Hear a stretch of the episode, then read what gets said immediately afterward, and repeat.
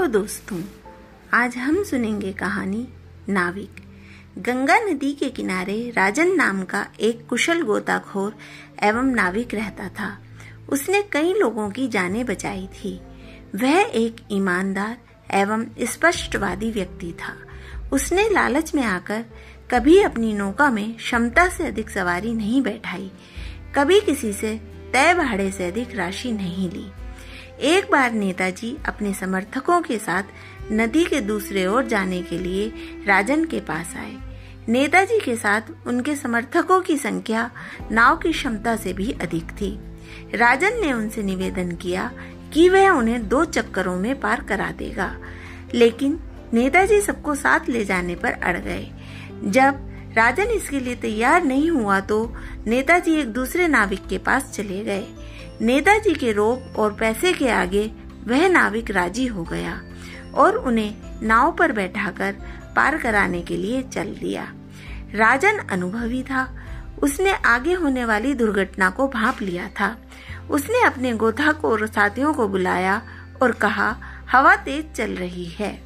और उसने नाव पर अधिक लोगों को बैठा लिया है। इसलिए तुम लोग भी मेरी नाव में आ जाओ। हम उसकी नाव से एक निश्चित दूरी बनाकर चलेंगे। वह अपनी नाव को उस नाव से एक निश्चित दूरी बनाकर चलने लगा। उसके साथियों में से किसी ने यह कहा कि हम लोग क्यों इनके पीछे चलें? नेताजी तो बड़ी पहुँच वाले आदमी हैं। उनके लिए तो फ़ौरन ही सरकारी सहायता आ जाएगी। राजन ने उन्हें समझाया कि उनकी सहायता जब तक आएगी, तब तक तो सब कुछ खत्म हो जाएगा।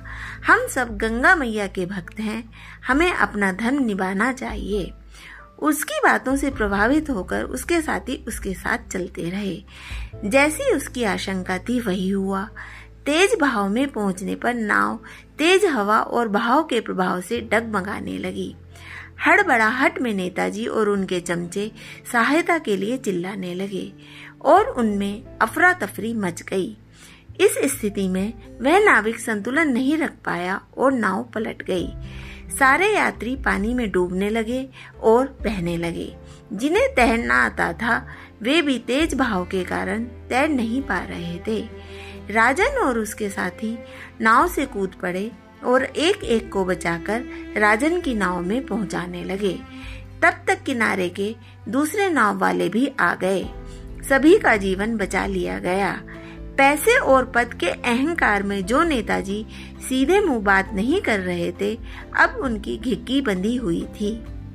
अपनी खिसियाट मिटाने के लिए उन्होंने राजन और उसके साथियों को इनाम में पैसे देने चाहे। तो राजन ने यह कहकर मना कर दिया कि हमें जो देना है, वह हमारा भगवान देता है। हम तो अपनी मेहनत का कमाते हैं और सुख की नींद सोते हैं। आपको बचाकर हमने अपना कर्तव्य पूरा किया है। तो साथियों इस कहानी से हमें यह शिक्षा मिलती है कि हमें कभी भी अपने पैसे और पद के अहंकार नहीं करना चाहिए। हमें अपनी मेहनत पर भरोसा करना चाहिए। हमेशा ईमानदारी से कमाना चाहिए और हमेशा कष्ट में आए हुए व्यक्ति की सहायता करनी चाहिए। अतः दोस्तों, अगर आपको मेरा ये पॉडकास्ट अच्छा लगा तो मेरी कहानी सुनते रहिए।